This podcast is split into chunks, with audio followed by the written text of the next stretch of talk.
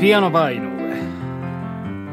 皆様どうもこんばんは。ピアノバー井上のお時間がやってまいりました。ピアノマン井上でございます。このピアノバー井上では私ピアノマン井上がピアノを生で弾きながら皆様と楽しいおしゃべりをしていこうというそんなラジオプログラムでございます。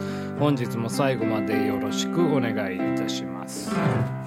はいというわけでここで1曲聴いてください。バニシングフラットで集大成理論。つも仕方ない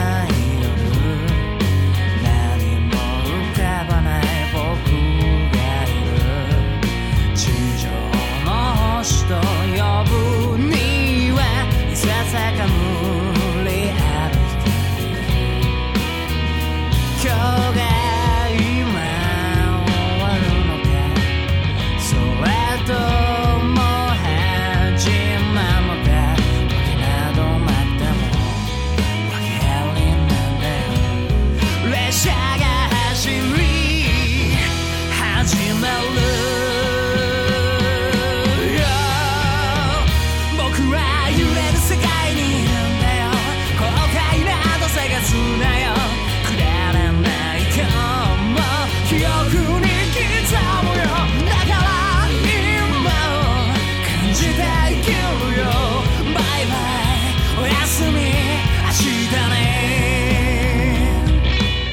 はいというわけでお聴きいただきました曲はバニシングフラットの、えーミニアルバム「猫がいなくなったら」より集大成理論という曲でございました。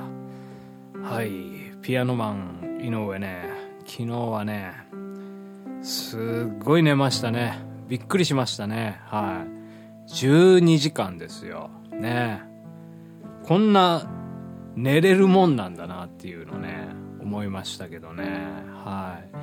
なんかね若い頃はねいくらでも寝れた感じがするんですけどやっぱりちょっとね年取ってくるとねなんか途中で目覚めたりすることが多くて、うん、で一回目覚めるともうねそこから寝られなくなったりみたいなことが多かったんですけどね、まあ、昨日はよほど疲れていたんでしょうね。はい、うん、まあちょっとね仕事もまあ普段よりね、えー忙しかったっていうのがあったんですけどまあそれに加えてまあいつものねこのルーチンワークですよ。ピアノバー井上撮ったりしておりましてね。はい。まあ他にも少しねやることがいろいろありましたんでまあいつもねもうなんかヘトヘトになって眠るような感じが最近続いていましたんでね。はい。ですからもう昨日は時間を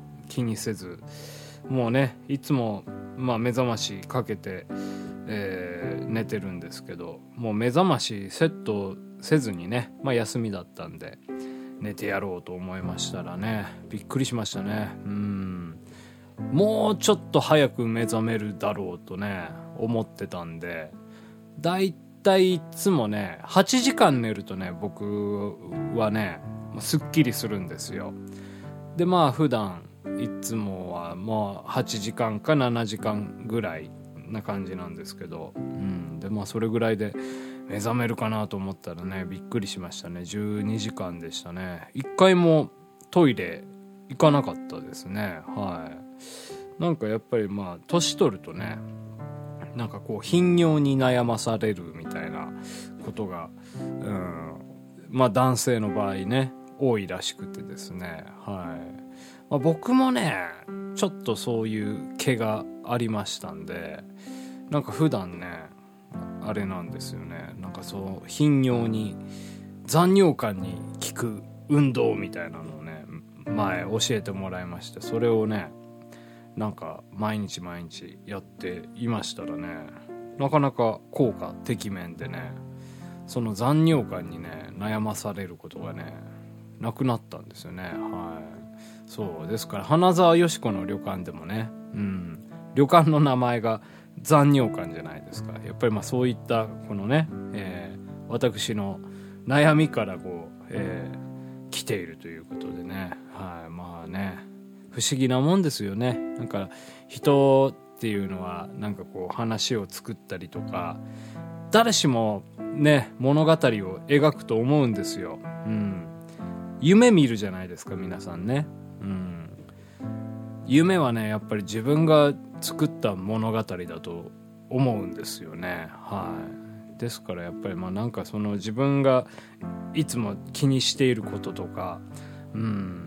なんか好きなこととか不安事とかそういうものがね、えー夢の中に、えーなんか自然と現れているようなねそんな感じがいたしますね。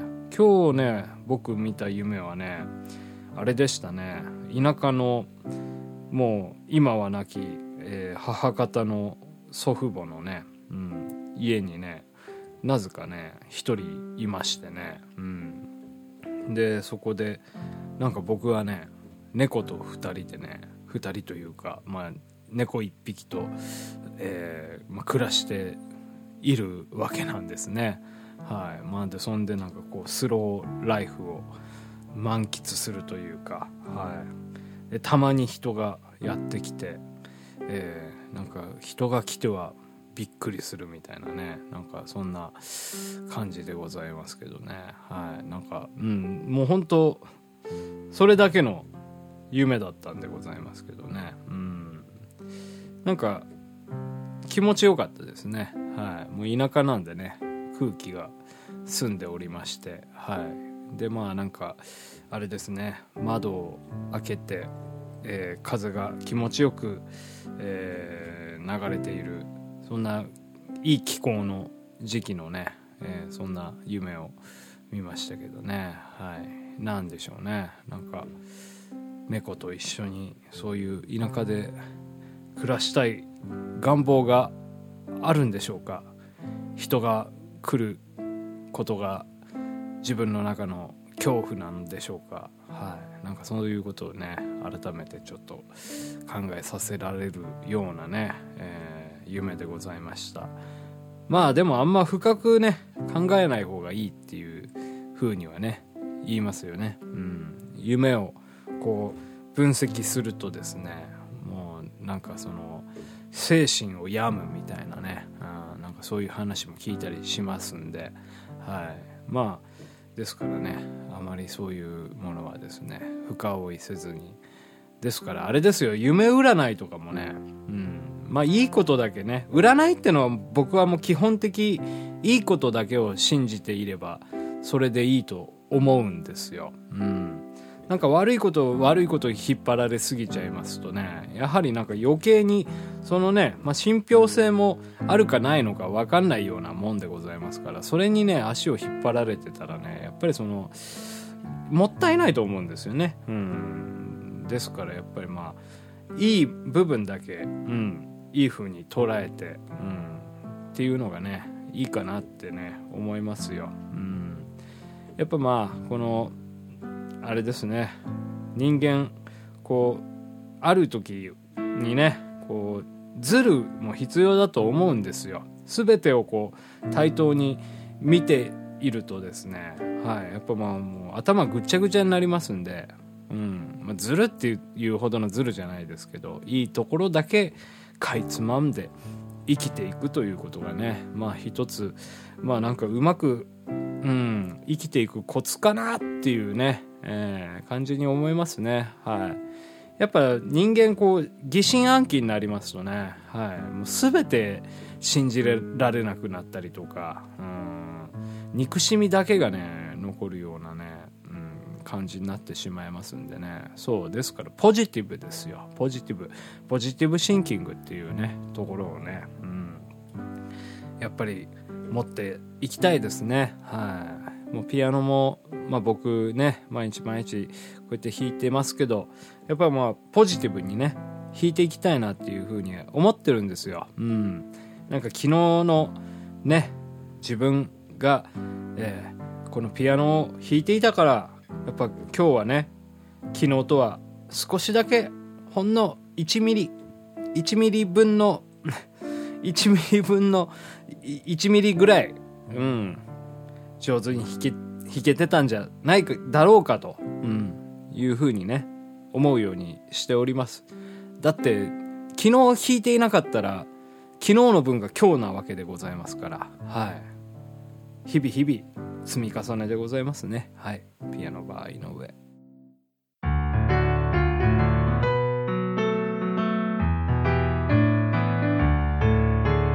友達友達。時々喧嘩をしてポンポン顔中怒ったりもするけれど一人はなんだか寂しいね。だから友達友達笑顔で仲直りさ明日も遊ぼう。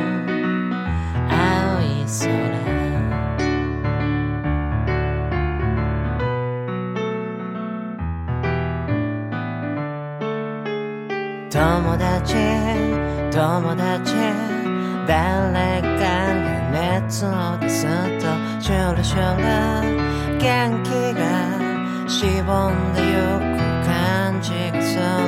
一人はどうでも寂しいね。だから友達友達笑顔で励まそうよ。明日も遊ぼう。